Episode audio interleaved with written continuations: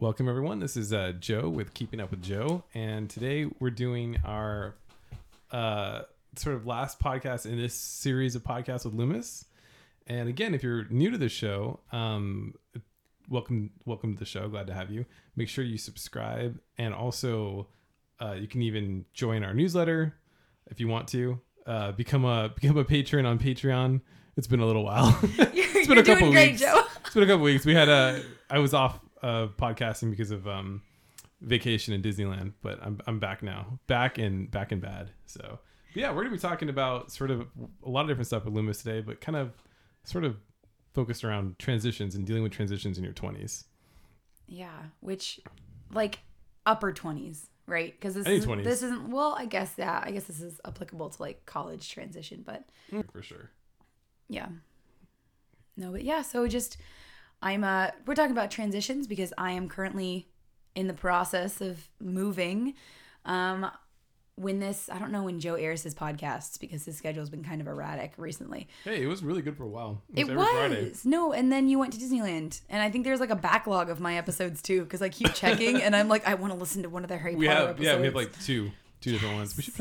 We should sneak Harry Potter in today. We should, seriously. Transitions in Harry Potter. Oh my gosh. This is just like a free form one. I love it. No, this is what the people want. I'm actually, so we can talk about that too. So I've kind of noticed in my time of transitions, I like go back to like comfort literature. Oh yeah, I do the same thing. It's Harry Potter, but then also like The Mentalist, or NCIS. Like there's something about like procedural crime dramas when you're in a time of like uncertainty that just like calm you down because you're like, all right, I know exactly what's gonna happen. It's gonna be like the third person they show on screen. It's gonna be the murderer, and then we get to watch everyone else figure it out. But that's weird that you and I don't know if this is like just you and me or if everyone's like this because I do the same thing when I'm going through transitions. Yeah, no, I go back to certain things for sure. Yeah. So what are your comfort? Well, Harry Potter. Okay. We've established Harry. Okay, so besides Harry Potter, mine's like Lord of the Rings, The Mentalist. Not Mentalist for me. Mentalist for me brings me back to like, it's too nostalgic because I remember being a kid watching that, and it just brings me back to being like a kid. See, that was me with Jag. My parents wouldn't let me watch SpongeBob, but they definitely let me watch Jag. What's Jag? It's the Navy lawyer show. I don't know. Definitely saw a guy's like leg blow off in like the show. Buddy, I remember vividly, but I wasn't allowed to watch SpongeBob. But yeah, no, I liked Mentalist. Actually, I followed Mentalist like very religiously, I would say. Like I was very much like one of those people who like actually was kind of trying to figure out who Red John was and everything. Yeah. But then I fell out of it because around the time... Well, because we went to college. And so you can't watch cable when you're in college. I mean, you can, but like no one does. I do remember though waking up one day and my roommate knew I loved The Mentalist and like knew I really wanted like Patrick Jane and Teresa Lisbon to like get together.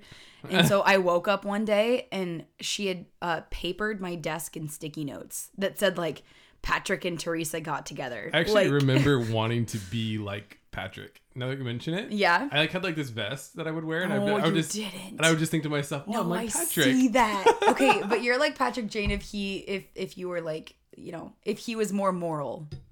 Oh yeah, no, I'm not like Patrick Jane. I just as a kid, it's like he seemed cool. Oh yeah, you know? No, he was cool. Yeah, he was really cool, and he was very like free spirited and kind of deranged. So I liked Lisbon because she was one of like the main characters who was cool but who also had like blue green eyes and dark hair like me.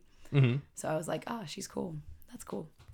Yeah, so The Mentalist, Harry Potter, Lord of the Rings shows during transitions. That's a great point that you brought up because that's probably actually for anybody who's going through a transition who's listening to this, that's actually not a bad strategy of like maybe like a coping strategy is to just kind of go back to some of those things that you kind of like that you liked when you were younger. And kind of thinking about maybe why you liked that and maybe what you can take with what about that you can take with you going forward as your life is changing. Yeah, definitely. You know? No, and I think also there's just something that like it's not wrong to be comforted by literature. Like I feel like sometimes there's a big push that like, oh, we're always supposed to be inspired, you know, by literature. Like we're always supposed to be like moved forward. But like there's a reason Agatha Christie is one of like the most successful novelists of all time, right? Like her works don't necessarily inspire us to be better people, but they're comforting in a way that is really specific. Kind of like the criminal procedural dramas that we see on TV now, you know? Yeah. Like there's a comforting aspect of literature that like I don't think we should just brush under the table. No, for sure. It's not, literature is not just about like what like social impact it has or what historical impact or whatever. It's also just about like how it impacts the individual person reading it, for sure. So, and I think also it's kind of like, for example, like that argument, like people like to say Harry Potter, for example, to get back to that, is not real literature, but it's like, what do you define? Like, okay, yeah, it's not like general literature of like the 1900s or whatever. Sorry. Yeah. 1900s.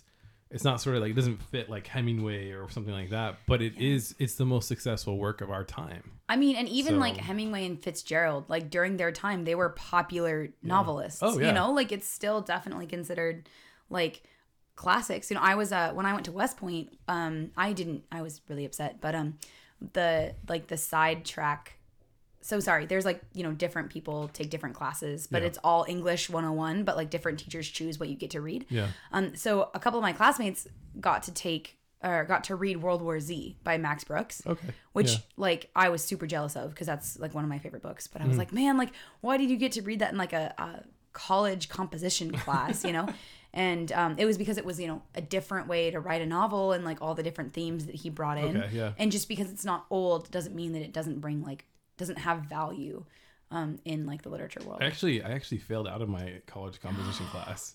What did you do to fail? It's funny because I'm a professional writer too now. So I had really bad insomnia in college. Ooh, I'm sorry. And for some reason, so you know how like they have those like programs that help students? Yeah.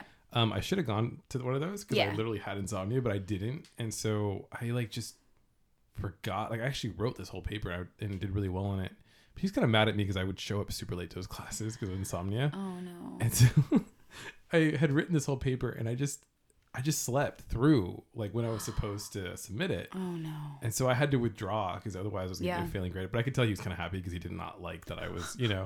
So, but because of that, I no longer had time to do the writing portion. Like you know, I no longer had to do the writing. I no longer had time to do the writing concentration of my English major.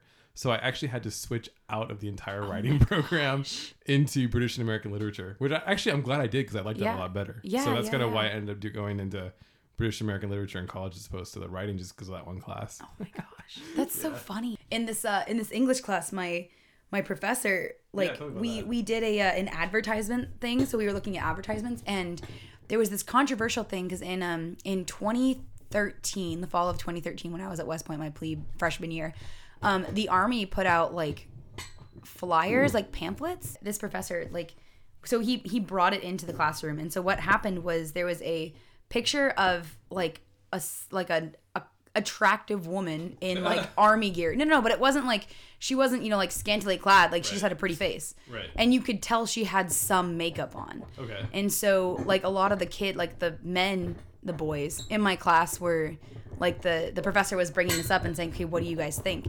And the boys were saying like, oh, that's unfair. Like that's giving you false impressions of the Army. Like literally one boy, he was on the football team. He said, you know, like this is going to give false impressions of the Army because, you know, looked directly at me and then looked at the professor and said, you know, because that's just going to make all the boys who join the Army think that all the women who are in the Army are hot. Oh, damn. And then I like looked directly at him and said, you know, they should also then just change their entire advertisement campaign because not all the men here are hot either.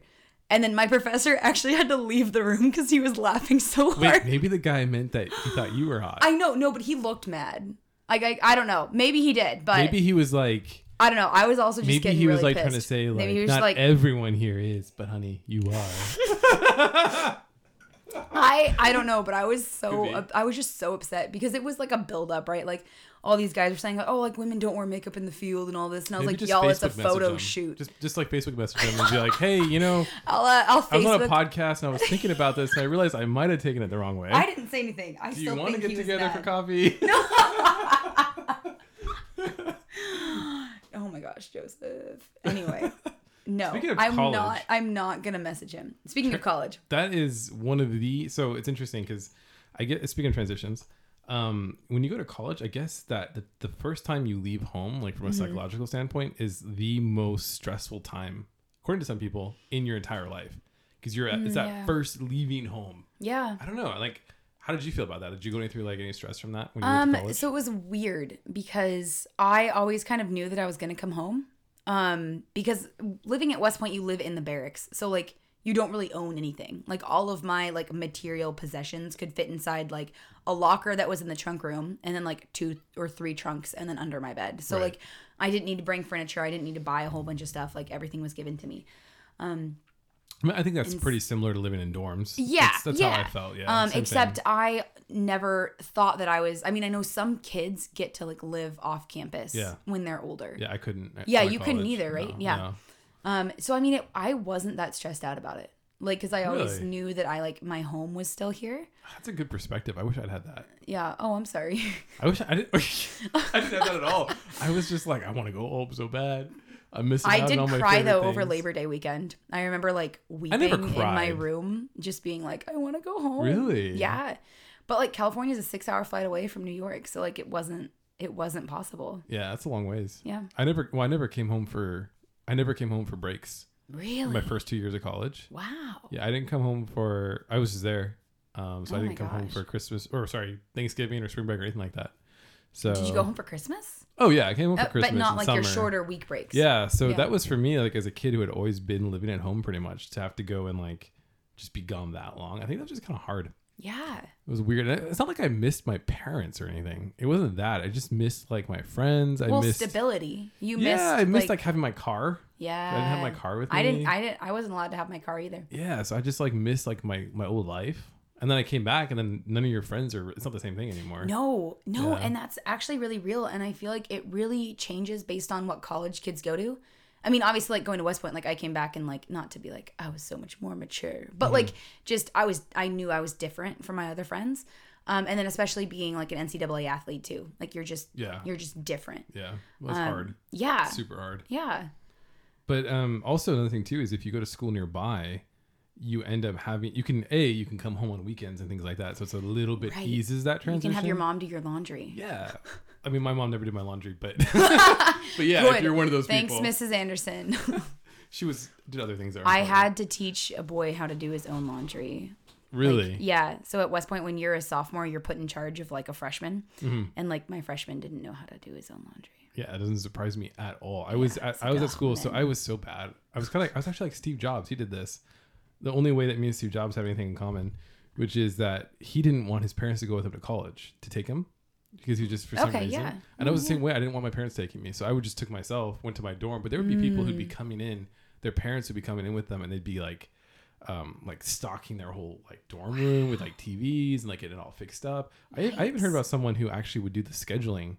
His mom would do his like class scheduling for him and then send him his schedule. That's wild. Can you imagine? They brought us all, like we came in to a big auditorium as civilians and then we left like 5 minutes later as cadets, you know, but they said someone got up and did this little speech and then said, all right, cadets or new cadets, you have 90 seconds to say your goodbyes. And they give you 90 seconds to say goodbye to your family. And then they then they call you out and you have to walk out by yourself. And then you get yelled at profusely for the next month. Really? Yeah. Wow, that's brutal. Yep. This explains a lot about you. That's brutal. No, I mean, but what do they call them? They called it TWU 101. And what it was like that? it was supposed to these classes that you'd go there. It was like worth like maybe one credit and you'd go to these classes and you sit there and they'd kind of teach you about like how to deal with college life. And it did absolutely zero for me. It taught me nothing. The only thing I do remember is that this one guy who I knew actually outside of this. Yeah. But he said, but an inch, what did he say? A yard is hard, but an inch is a cinch. And it's about like, if you take things in small bits, it's easier than take things in long bits. Actually, as I've gotten older, I've appreciated that more. At the time, I didn't appreciate that at all. But we used to have a saying that the days are long, but the weeks are short. And like that was a big thing in our college life. Yeah. Like every day felt so long, but then you'd blink and like the week would go by. And I noticed, I don't know how it was for you, but like for me, my freshman year took forever. But then after freshman year, like sophomore year was a little bit faster. And then junior year was faster. And then senior year was so fast. That's interesting. I had the same experience, except for I would say freshman and sophomore were equally slow. Yeah, no, I see that. And junior was hella fast, and then yep. senior was super fast. Yeah. And also, I got married like 2 weeks after college. So. Yeah, no, I had like friends who did that too. That's not like, the smartest thing to do, but it was really a great adventure. Yeah, no, totally. Yeah. I mean, it's not like the most like practical thing to do is what I mean, but it was like. Yeah, who needs practicality? Yeah, true. Okay, transitions. I think what was more interesting for me, so I also did a year or 9-10 months in Ireland. Yeah. So I was a net missionary. And I think that was actually less of a transition because I was only allowed to bring one suitcase. Oh, wow. And so it really felt like I was transitory the entire year. So I mean, like less of a transition, like I wasn't leaving home. I was more like my home was still my base, but I was, you know, in extended living position kind of a thing. Yeah. You never really had to like pretend you lived there because it was so transitory. Yes. Yeah. And I mean, we did like, I did collect books. I'm a big book collector. Sure. Yeah. Like, I love doing that. Oh my gosh. And I had to leave a lot of them there, which was like hard for me. What? Yeah. What? I couldn't take them with me. Good and Lord. I couldn't afford to ship them. You needed like you needed like a system. Like, I know. You need to mail them every time you went to. I know. I mean, international mail is so expensive though. Oh yeah, hell yeah. It's wild. Yeah, but so this is my first, like, I'm 26 and this is actually the first time that I feel like I'm moving out, which like isn't that big a deal, I guess, for millennials. But like, I also feel like I'm kind of like behind the curve. No, not at all. I was just reading an article that said, I don't actually remember what the criteria was, but literally just wrote an article today on my website and linked to this article, which is that now the majority of young adults now live at home. I mean, it makes 52%. Sense. I mean, we live in Northern California. Yeah. Like it's wildly expensive. Yeah. Like we were just talking about where I'm living in North Carolina, I would not be able to afford to live in the same space here in California. And then COVID just threw everything for a loop, right? Like I feel like more people moved home because of COVID for sure. Yeah. Like, I mean, like my sister and I, like we could not get jobs, you know, and like I have my master's now, which means that's so cool. I forgot about that. Congrats. Yeah, thank you. Yeah, graduated. Educated woman. Thank you. Yes, it's gonna be a problem in the South. So bad. I may be white. No offense, Southerners. I know. I'm an outspoken woman, which will be interesting. No, but like I can't work at Starbucks, like because I have a master's and a bachelor's, and they won't hire me. Really? Yeah, I'm overqualified for a lot of like basic entry level jobs. I mean, I was like looking for something, you know, like so right now I'm teaching swim lessons, but like before it was, you mean like around here? Yeah. Oh, okay. Like before it was warm enough for us to teach swim lessons. Yeah. Like I wanted to do something. Yeah. And yeah, nothing. I couldn't. Like I was too qualified. You could have done like maybe tutoring or something. I mean, I was a sub, you know, for a local elementary school, but I mean, still, I was like, it would have been nice. It's hard, especially in like more rural areas. Oh gosh, yeah. Which is weird because we're rural, but we're not. Like people get rattlesnakes in their houses, but we're not. We used to have wolves in my court, Joe. Yeah, I know. Like real wolves. I miss those times. Those were fun times. Oh man, back when the commute didn't start at 3 a.m. Oh yeah. Well, I mean, I can't. I said, oh yeah, like I know, but I don't commute. So. I work from home. Joe feels the stress of other people, though. Well, I commuted for 6 months, so I kind of know the feeling. It was okay. Speaking of transitions, but yeah, that was an interesting transition because that was right after college, and then I went from like college every day, hanging out with friends, having fun, to like I'm in a train with a bunch of old people, right? And like I'm commuting. Weird. That was startling. I remember Googling daily. Like you talk about quarter life crisis. I was Googling. I'm so glad I moved on from this. I was Googling daily, like how to deal with your 20s, like how to get over college, things like that every day. I just was like, how the hell do I deal with this? You know? Yeah. I mean, I think in a way I'm glad I had Net because I definitely was like one of the older people. So I didn't realize, but Net is really a gap year for a lot of high school students. Mm-hmm. And I use it as a gap year after my college too, though. After college year, yeah, but not as it's definitely not as much. Really? Not as I've known a lot of college people who did that. Well, maybe the international Nets are different. Yeah, because I think internationally it's more accepted to take a gap year than it is in America. Yeah, I've known so many people that did it after college too, though. Yeah.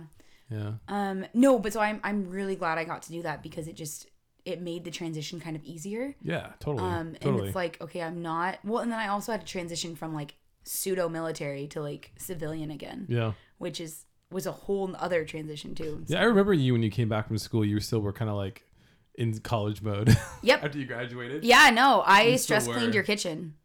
Yeah. That was hella fun though. It was a good year. Yeah, no, it was. It was. You guys introduced me to Lord of the Rings.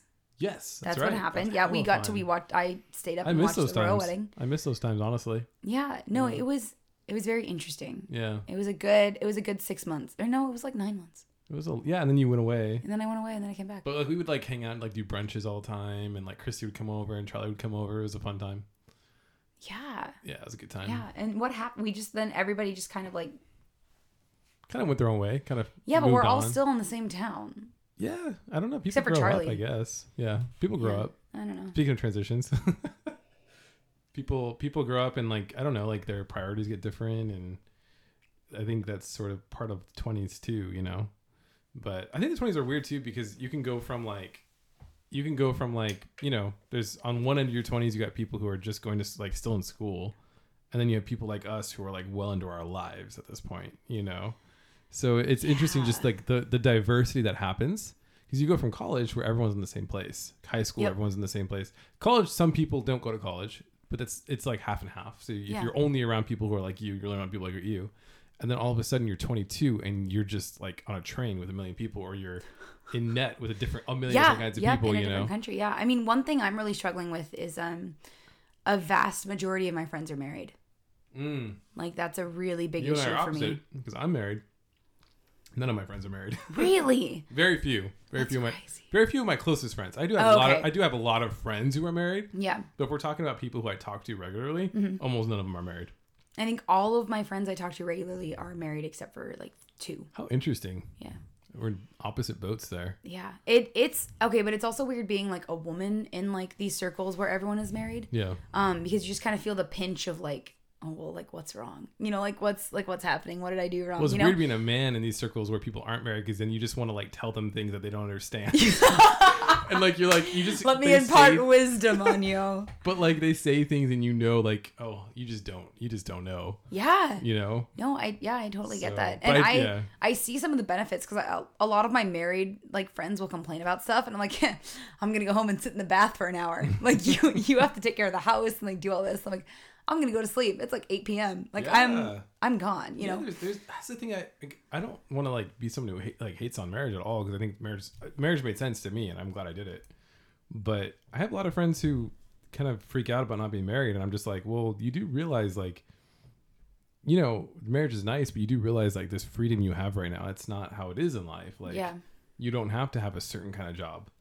Because you need to support a family. Like, you don't need to think about with, like, someone else. Or You have, like, infinite possibilities, and you can really just take this time to do whatever. Like, it's not a bad thing. Right. You know? So, but I think a lot of young people, especially, like, religious young people, have a lot of trouble with it. So. Yeah. People like us. Yeah. No, and I don't know. It is interesting, and I think it is a very interesting place to be at. But then also that's one of the benefits of having so many different friends, right? Like you get to see a whole bunch of different like life, like experiences. And then I know like maybe eventually, you know, like if I get married or whatever, I know I have like 80 friends that I can talk to. Be like, hey, remember like 3 years ago when you went through this? Like, tell me about it, you know? And then we can like work from there. Yeah, yeah, yeah. Getting married. That's gonna be funny when you get married. Thanks, Joe. That'll be good though. I feel like you're gonna be kind of ready for it. You know, a lot of people don't get married now until they're like 30 something. Yeah, it's kind of standard. Yeah, it is standard. But again, it's weird because I'm in a very like religious circle of friends. Yeah. And so it's either everybody gets married right out of college or like people don't get married for like a while, you know? And so it's like, all right, well, weird. Like we had a garage sale this weekend and I had like 5 people ask me if I was moving because of my boyfriend or husband. Like, no way. Yes. And then I had one guy saying like, well, I hope you meet a good Marine. This is like, the thing that's funny because, you know, how people like they talk about how like girls' experiences are different than guys' experiences. Yeah. But like, it's always funny when I hear about things like this and like, it just hits me like, oh, this is one of those things you only get if you're a girl because I've never been asked anything like that. Yeah. You know what I'm saying? Like, it's so funny. Yeah. And like, so like sometimes I'll wear like a ring on like my ring finger on my left hand. Yeah. And like, I wasn't wearing anything. Mm-hmm. And people were just like, oh yeah, so you're moving to be closer to your boyfriend. And I was like, no. And then the same lady was like, oh, so you're leaving him behind? And I'm like, no. Wait, and he's like, oh, he's moving with you? She thought that you were so attractive that you must have a boyfriend or husband. So that's actually kind of a compliment. Yeah, thanks, random lady. My friend was telling me about, one of my friends, she lives in the Yukon. I actually asked her to be on this podcast and she never responded to me. Well, you should send her this link. I should send her this link. Be like, hey, we gave you a shout out. She told me this funny story. I'm pretty sure this was her. Because she travels a lot, and she was like, I want to say in the Philippines or something like that, where she was going to catch a flight, and she was on this, like, at this bus station. The lady looked at her and said, "I have husband for you." Like, did she say yeah, and give him my number, and then just leave? I don't think she did that. No, that's wild. She could have. That's crazy. But she was like, "Oh, I have a great husband for you. Like my son will be great for you. I'm gonna go." I think that's so hilarious. Yeah, no, it's definitely one of the only things that happens if you're a girl. Yeah. Well, I think that whole thing of like, I don't know if that's ever happened to my sister or not, but that whole thing of like, oh, I have someone for you. Well, then again, I shouldn't say this because I've been married so long. I don't know. Maybe that does happen. Like, okay, the problem is it's sweet because people mean it. People never mean it in a mean way. Like they never tell you that because they want you to feel bad, but like you always feel bad. Like I actually, so when I went to a meeting, like a Catholic meeting that I was at, I was talking to the priest about like how his family reacted. What Catholic meeting was this? I wasn't going to say it on the air, Joseph. One of my Dominican meetings. Sorry. I thought it was YCP because I know that priest. No. It was one of my Dominican meetings. But I was talking to the priest about like what his parents said when he like told them he was going to become a priest. And he was like, oh, they were like really supportive because they're like lifelong Catholics and everything. And I was just talking to him about like religious life and how like I want to enter religious life, but like that's not possible for me right now just with like my family situation and then like how I hear like Jesus calling me. Like it's not a thing right now. Sure, yeah. So I was also joking that I'm probably the only like woman in America who like wants to actively become a nun, but like Jesus is saying no to. That's funny. But then I literally turned around, started walking the other way, and then one of the like the committee members like came up to me and was like, "Oh, so you're moving?" And I was like, "Yeah." And he was like, "Okay, well, I heard you're moving close to like Fort Bragg." And I was like, "Yeah." And he's like, "Oh, okay, well, I'll pray that you find a good army man." And I was like, I literally just talked to a priest about becoming a nun. Like, really? Okay. So it's just this weird idea that like, I don't know, like again, no one means it in a mean way. It's just kind of like, I'm complete without getting married. Like, why do we have to keep like pressing this issue kind of a thing, especially from strangers who don't actually know you? It is a weird cultural thing. Like that you somehow, if you're not married, you're not dating, you're missing out. Yep. And like, you're like, we feel so sad for you or something, but it's like, like why exactly? Again, I say this as someone who's married, like, I think it's great to be married. I love being married and I'm glad I was, but on the other side, it's well, Michaela's also fantastic. Yeah. You know, so it's like that helps. You know, your wife is amazing. So. Yeah, that does help. But I'm also like these other people who aren't, like I know who aren't, it's like, what are you gonna like, how is your life gonna change? You're just gonna be you, but you're gonna be with somebody else. It's not like it's not like who you are changes. It's not like you know, it's not like I've been married for a while, it's not like I've changed that much. Yeah. Like I don't think I really changed at all, really, other than just like growing up. I don't think marriage really, other than like it teaches you how to like be more patient and to deal with other people. Yeah. As family, that's just like something you learn from having family, right? But like, other than that, I'm still the same person. So it's like, I don't know. It's something that's funny that single people are very funny about, I find. Yeah, and I mean, again, it's just hard because you're like, all right, I have to be patient because these people have found a lot of joy in relationships. So like, they're not saying it because they're, you know, judging me. They want me to have that same joy. Yeah. But then they don't realize that, like, yeah, I can be happy by myself. It doesn't stop either because then you get married and then people do the same thing about kids, right? Like, yes. Oh my gosh. You and Michaela were telling me about that because I was complaining. Were we? No, last year I was complaining to Michaela about how people kept asking me if I was going to, like, when I was going to get married. And she was saying, like, yeah, it's the same thing except with kids.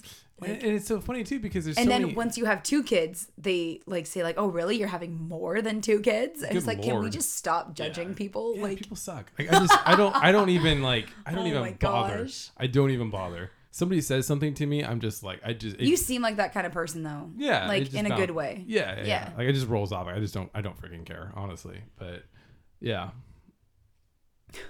But transitions in your 20s. Oh man, yeah, we're way off. I don't know what's happening. No, we're not off at all. This is very on point, I'd say, because this is stuff people go through. Oh my gosh, it's so hard because people's 20s are so different. Like one of my friends, he's actually going to be a teacher with me at the school that I'm moving to. Mm-hmm. Him and his wife got married when they were 19. Yeah, you told me about that. Yeah, that's early. And no, it was early. And they were fantastic people. But yeah, so like he has like 5 kids and he's my age, you know? And so it's just, I feel like your 20s are so weird because people can have totally different lives, but yet you're still the same age. Yeah. You know, the other thing too, and this is something I talk about this all the time, not on the podcast, but with other people. And it's this, you should watch this. It's actually a TED Talk. I forget who did it, but it's about your 20s. Mm-hmm. And have you seen this TED Talk? I've only seen TED Talks related to like public health things. Okay, so yes. So no. That response was great. Only public health. Listen, I just came out of my master's degree cave, okay? I barely know what's going on with anything in the world. That was a cave because I don't think I saw you the entire time. No, you didn't see me for like 8 months while I was writing my thesis. I kind of was wondering why we didn't see you, and then someone was like, you know, Loomis has her master's now, and I was like, oh, that's a real thing? Like, she's actually doing that? Listen. But, you know, what was I saying? Oh, yeah, this TED Talk. It's really good.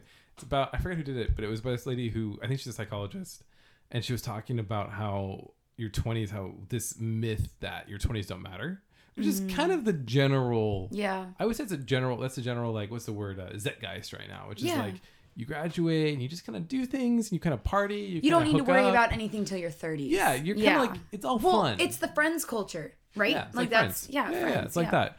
And it's like, you don't, but then this lady was talking about like, well, the thing is that she has people who live this way who then come to her and don't have any of that stuff, you know, like they come to her and they're like, okay, well now I've lived my 20s this way. I've not really like done anything, but now I can't have the number of kids I want.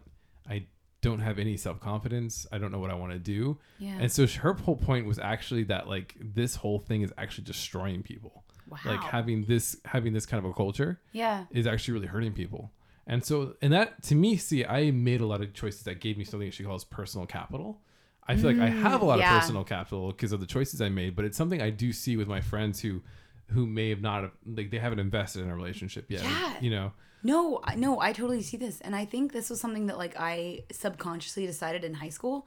Like people ask me why I went to West Point, and like literally it was because of the social capital. Yeah. Like just because if you're which like totally like makes me sound like really, really like individualistic. I made this choice conscientiously. Like, no, I remember thinking senior year of high school, people being like, oh, it's so great that you want to serve your country. And I'm like, yeah, I do. But also like the social. How did you think that going to West Point was going to give you social capital? Just because like the old grad network is incredibly strong. Mm-hmm. Like the CEO of Johnson & Johnson's an old grad. Really? Yeah. Why do you say old grad? That's the term for alumni. Like, have to have your own special, word. I'm wearing a West Point shirt right now. Yeah, like, true. Yeah, that's true. No, but it's like the West Point alumni network is so strong, and then the Service Academy network. Alumni network is shit. No, I mean, but that's something like if sorry, so kids. Saying. So if you have any high school listeners, like, don't drink underage. 2, go to a university that has social capital. Like that is something you need to be thinking about. No, that's a very good point because that's one of the number one ways people get jobs. Yes, for sure. Having a strong alumni network. I didn't mean to interrupt you, but No. And so like, I mean, obviously I wanted to serve my country and swim at West Point, whatever. But like, I knew that like if I got through West Point, I would have the social capital to ride me through pretty much the rest of my life. Yeah. And like not really have to worry about it. And then also I wouldn't I would have no college debt.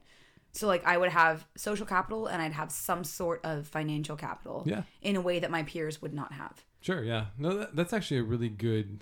It's interesting that you were thinking that way because I was not thinking that way at that age. I was just thinking, like, what is this near? Like, what am I going to be able to do in the area? Okay, yeah. Like, how can I get out of California? I wasn't thinking about, like, what is this going to look like on my resume or, like, what is this going to, you know? Otherwise, I probably would have just gone to, like, a UC in California or something, you know? Yeah. Which I didn't do. I just wanted to get out of California and be somewhere cool. Mm-hmm. But... When in reality, like, we have, like, Berkeley. Yeah. Like... I could have gone to Berkeley. Yeah. You know, like, if I wanted to. Mm-hmm. Especially, like, you know, all you have to do to go to Berkeley, people might not know this, but you just go to junior college and get straight A's and you can go to Berkeley if you want to. Yep. Especially as a California resident. Yes. Exactly. Yeah. Yep. People probably don't know that, but it's not that hard. Yeah. You know, maybe, I don't know how it is, but maybe it's a little harder right out of college. Right out of high school, maybe. But like if you go to junior college, get straight A's, they have programs for that. You just, you just go. Yeah. But like, yeah. So, I mean, I might have like I have zero political capital, but I might have like the social and financial capital, but like what your TED Talk lady was talking about, like as far as personal capital, like have some good relationships, but like still am single, you know? So yeah. It's interesting. Yeah. I'm gonna get a bunch of emails.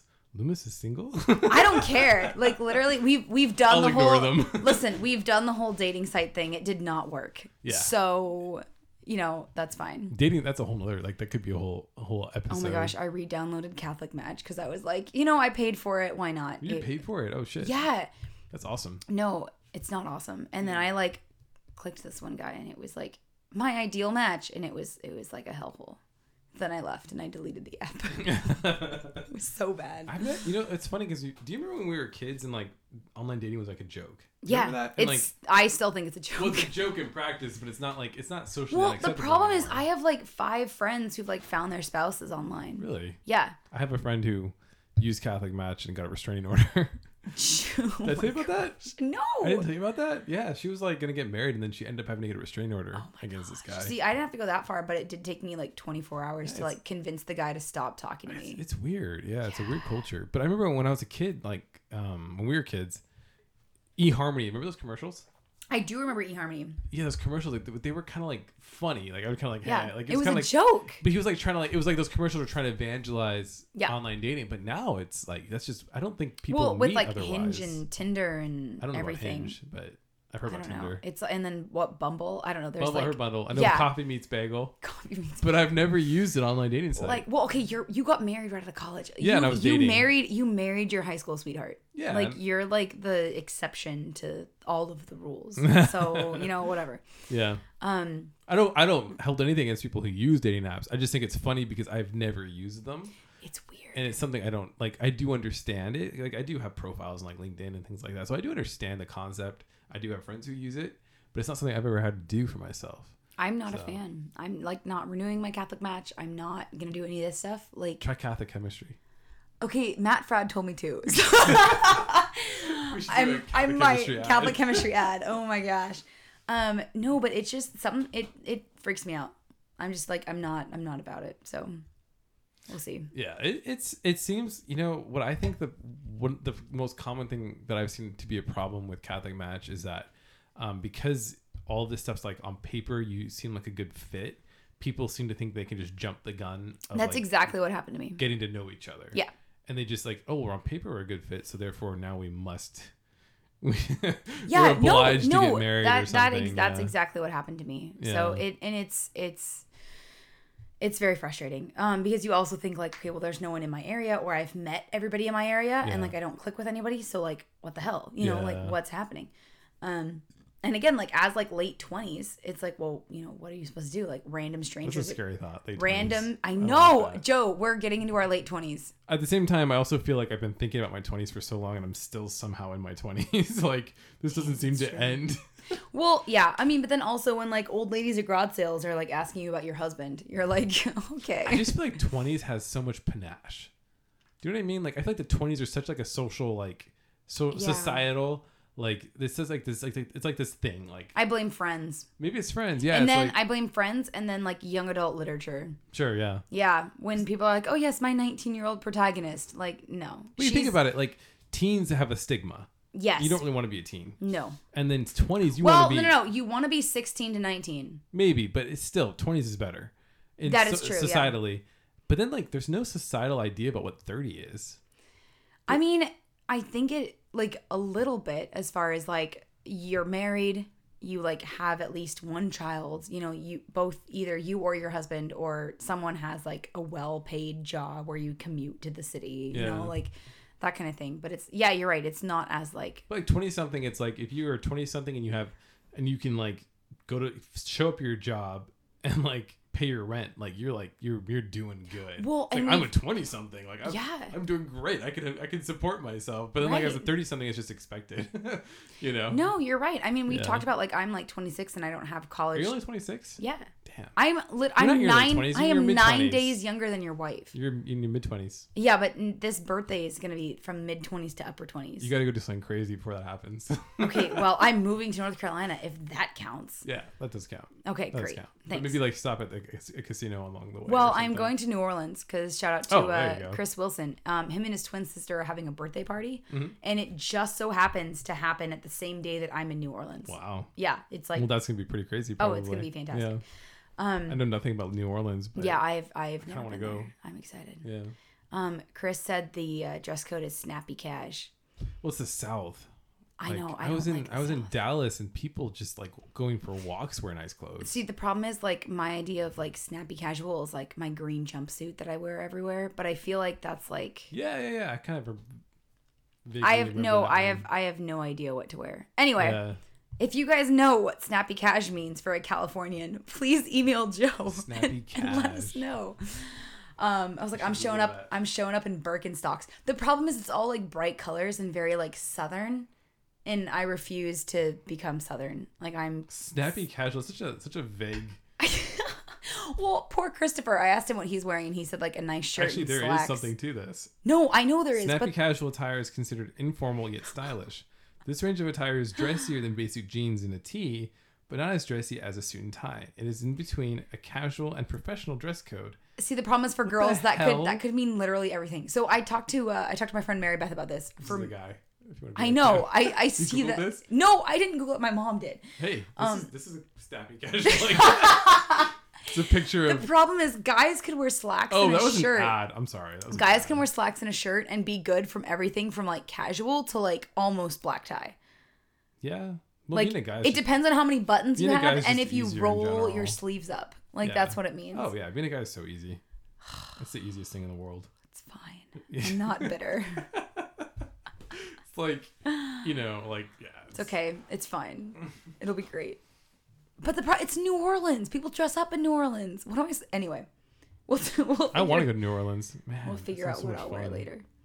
I forgot what we were talking about. We're still talking about transitions. Oh, how your 20s are like there's so much variety in your 20s. Oh yeah. Like there's so many different. Like you can be the same age as someone and do so many different things. And yeah, it's so different than when you're in high school or when you're a teen or when you're younger, everyone's doing the same thing. Well, and then your mom has to drive you around. I hated that. When did you start dating Michaela? Not when my mom was driving me around. So I started dating Michaela when I could drive, but legally I was not allowed to drive anyone. Do you remember that? Yes. Remember that, right? 15 permit time.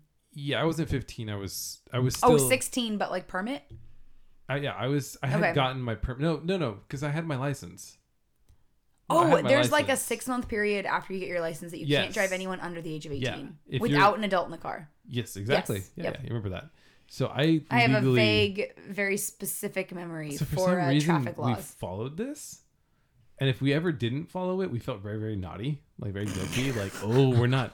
Oh, Joe's driving me. Like we're not supposed to be doing this. Ooh. You had like, Mrs. Bailog in like the backseat. Yeah, no way. But I would like so basically what I do is I would show up. I don't remember how that worked because it wasn't very long, but like I remember our first date. She had someone drop her off.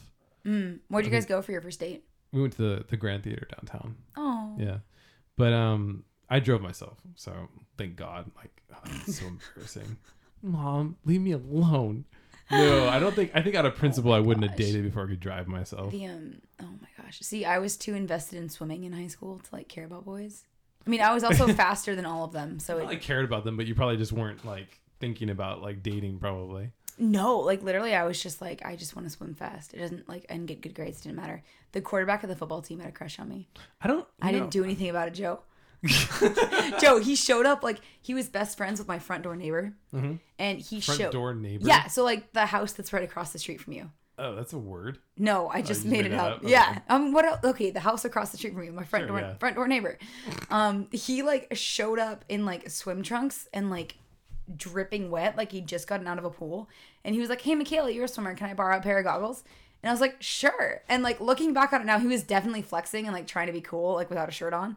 And I gave him a pair of like my pink goggles and said, "Okay, give them back to me tomorrow at class," and then like closed the door in his face. That sounds like a high schooler thing to do. I don't know why I did in high school, but I mean, it worked out. Yeah, I don't remember. Like, I think I was just very independent. I was super independent in high school. Like, I did not. When have a curfew. Did you stop homeschooling? Were you homeschooled in high school? I taught myself in high school. I did independent study. Okay, I wasn't taught by my parents. Okay, anything. Yeah. So I was super independent. I loved it. Like I didn't have a curfew. I just drove myself everywhere. I just did what I wanted. Oh my gosh. So I guess I just maybe felt like I had time for it or something. I don't know. See, I didn't have a curfew either, but I did have swim practice at 5 a.m. So you kind of like, it was like a forced, indirect curfew. I didn't.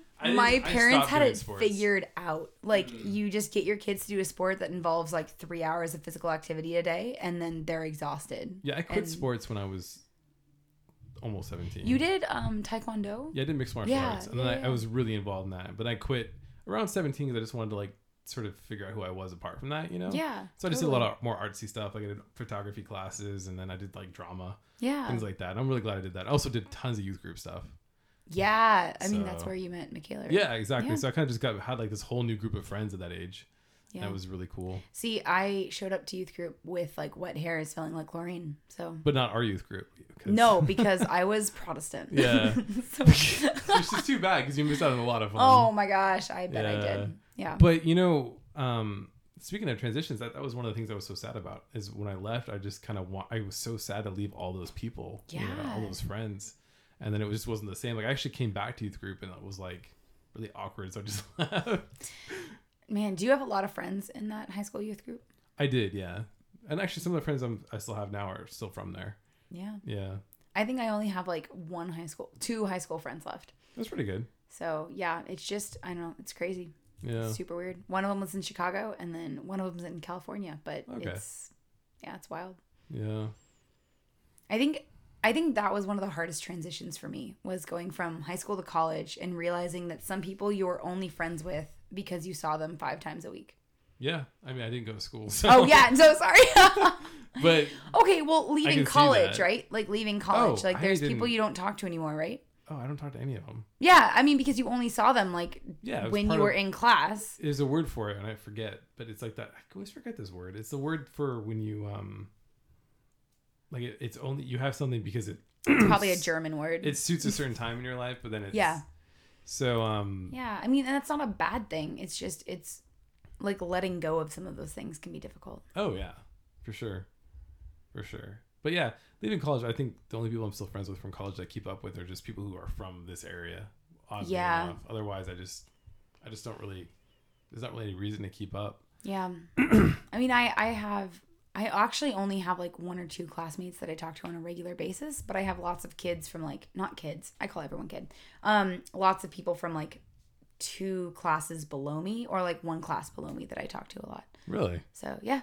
I mean, cause we were in the, so I was really involved in Focus when I was at West Point. I know that one. So it's like my disciple and then her twin sister. Oh, that's cool. Yeah. So we're still really, really close. Like we're in a group chat together and like we talk all the time. That's cool. So, that's awesome. Yeah. That's so much work. Well, I mean, it's not a lot of work. I mean, it's just like a lot of like random texting, but it is kind of hard when you're seeing like all your friends doing different life stuff. Yeah. Especially because all of my friends from college are in the Army. Really? Yeah. Huh. Well, yeah. Well, duh. Yeah.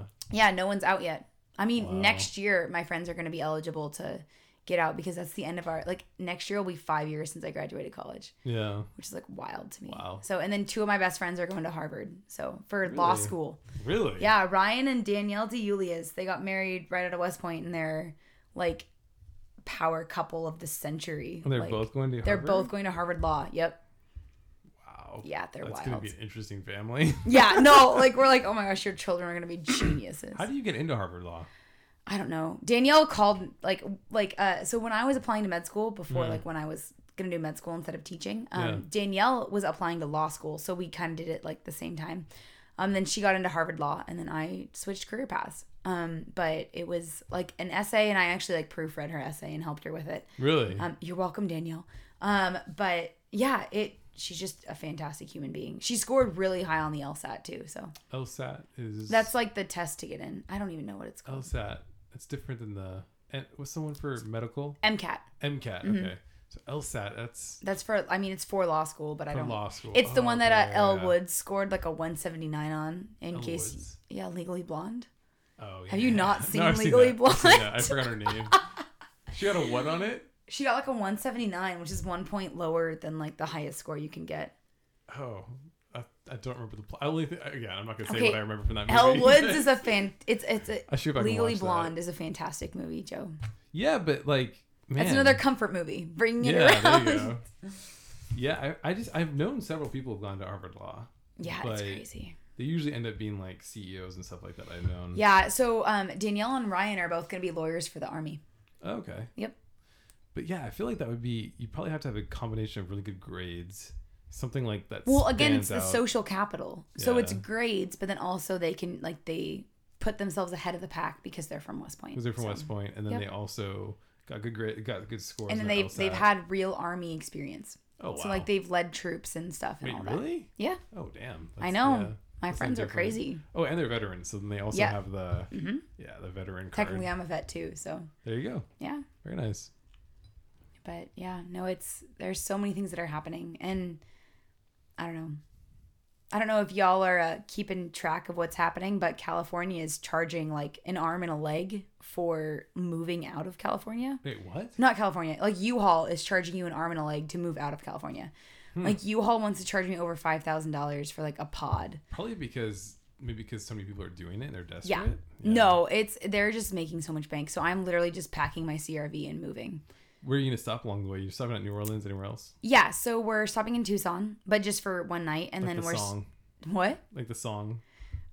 What song? It's like a Chainsmoker song about Tucson. Oh my god. That's in Arizona, right? Yeah. Yeah. I was thinking, I immediately went to George Strait, like Amarillo by morning, but that's fine. And then we're gonna stop in Waco, Texas, because my mom and I are huge Fix Your Upper fans. That's so funny. Yeah. So we're definitely gonna take like, we're taking 36 hours in Waco. So we're going to be able to shop and have fun. And then we're driving from Waco to New Orleans, and I'm going to party with my friend Chris. And then actually the next day is the Sunday. So I'll go to mass in New Orleans with a girl from New Orleans, but I met her in Dublin, Ireland. Oh, nice. So yeah. So meeting with her again and then driving up to Atlanta and then from Atlanta to Southern Pines. So wow. That sounds awesome. Yeah. No, it's going to be good. And this is my mom and I's like fourth cross country road trip. So people are used to it by now. Yeah, no, and people are like, "Oh my gosh, that's crazy," and we're like no. I've always wanted to, since I was a kid, do a cross country road trip, and I've never done it actually. It's like, it's fun, but the Midwest is really, really boring. I think you know what got it out of my system is I drove from Pittsburgh to Georgia. And I think for some reason that trip kind of got it out of my system. I mean, that's Appalachia. That's pretty. Yeah. Yeah, but it's sort of like, I don't know. That kind of did it for me. I was like, I think that was kind of the road trip I wanted, because it was a long trip. Yeah. It's like a 9-hour, 10-hour trip, something like that. Yeah. I think that was kind of good enough. I didn't really. Well, there you go. Yeah. A lot of my friends or like random people are like, "Oh my gosh, you're living across like the country. Is that super hard for your parents?" And I'm like, see, the trick is you live abroad for a year and then anything is closer than living abroad. And then your parents are happy. For sure. So, for sure. Yeah. Yeah. That's how you do it. Yeah. But no, it's, I don't know, it's crazy. I actually pulled out, so I'm packing all of my books, and I pulled out Sorcerer's Stone and Chamber of Secrets to read on the trip. So awesome. That's the way to do it. I'm honestly probably going to skip the Dursley chapters because they make me so sad. Well, also just like the opening chapter in general for Harry Potter, it's always like recap. It's so sad. Well, the first chapter, again, like I actually opened it and like was reading it today, and I was like, man, that's the night that Lily and James died. Oh, yeah.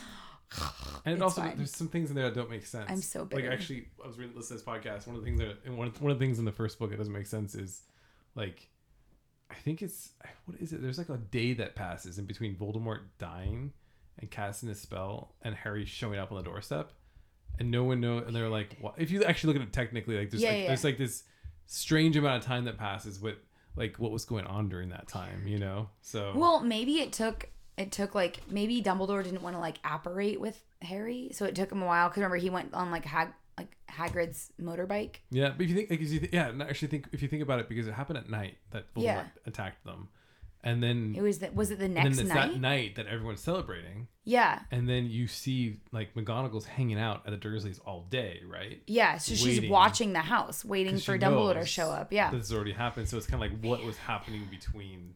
As I think it's night again by the time they come up. So it's like, why? Like, what was Harry doing during that whole 24-hour period? I mean, maybe it took him a while to find Lily and James's bodies, though, right? But they were already celebrating it because, like, there was already. Was it that night, or was it? And anyway, this is not the Harry Potter podcast. It could be. Oh my gosh, I'm so sad. It's fine. I'm still in love with James Potter, but whatever. Yeah. As always. I think it was just probably in the, it was like, you know, an early oversight because, you know. Yeah, no. She's no time. Tolkien. Like she, like. Oh, did I send you that meme? Yes, you did. Yeah, I can look that up. Some authors add detail later, and some authors have written an entire language before they write a book. Man, that's funny. This is further back than I would have thought. Oh my gosh! I mean, Christopher Tolkien, God rest his soul, published more than John did, which is weird to me. Yeah, it's like J.K. Rowling. It's like only start creating the lore after you already finished half of the series, and keep adding stuff a decade after finishing it. I'm not sure that's entirely fair, because I think she may have known where the source. No, she knew. I think it was in her head. But the thing was John Tolkien wrote everything. He had everything down before he started writing Lord of the Rings. And then he kind of, once that was all done, but that's partly why those books were so good. Partly why he established fantasy, is because it felt real by that point. Oh, yeah. No, it was so real. I mean, I keep laughing, because imagine being John's family and getting letters back from the trenches in World War I, and it's about hobbits.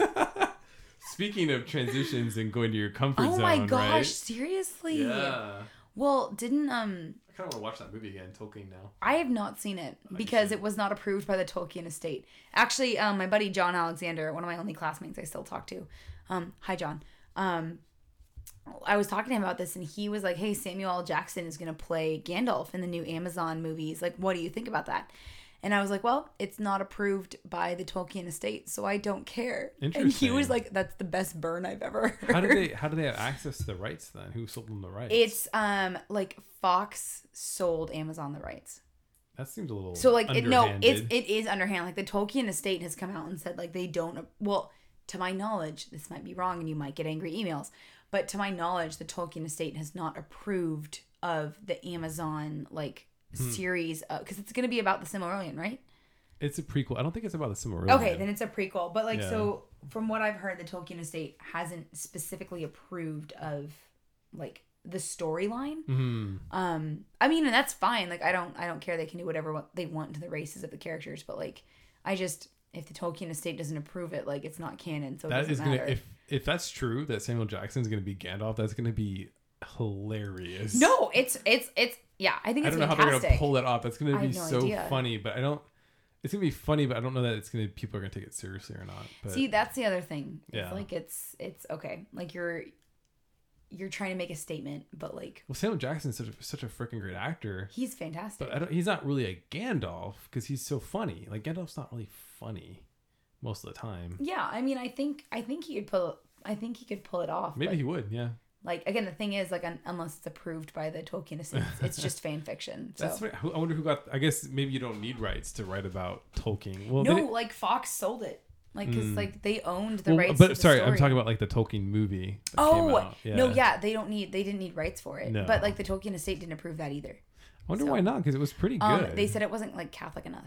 Oh, okay. Well, that's what everybody said about it, what they didn't like. I mean, that's why I didn't watch it, but maybe I should. It's pretty Catholic, though. It didn't say anything bad about Catholicism. Okay. No, yeah, it was reasonably Catholic, I thought. It just wasn't, wasn't as Catholic as his actual life was. Well, I don't really know. I don't know how Catholic his life was at that age. I don't know. I'm not saying it was, but wasn't, but I don't know how much that all played into his youth. I still have the book Tolkien's Modern Reading. I forget who it's by, but it's put out by Word on Fire Press. Really? Yeah. So I need to read it, but it's packed away right now. So yeah, Word on Fire is doing a lot of cool stuff. Yes, oh my gosh, and they're cranking out they're sponsoring books, and their publishing house is doing amazing things. So yeah, that's cool. Yeah. Man, we've talked about a lot in this podcast.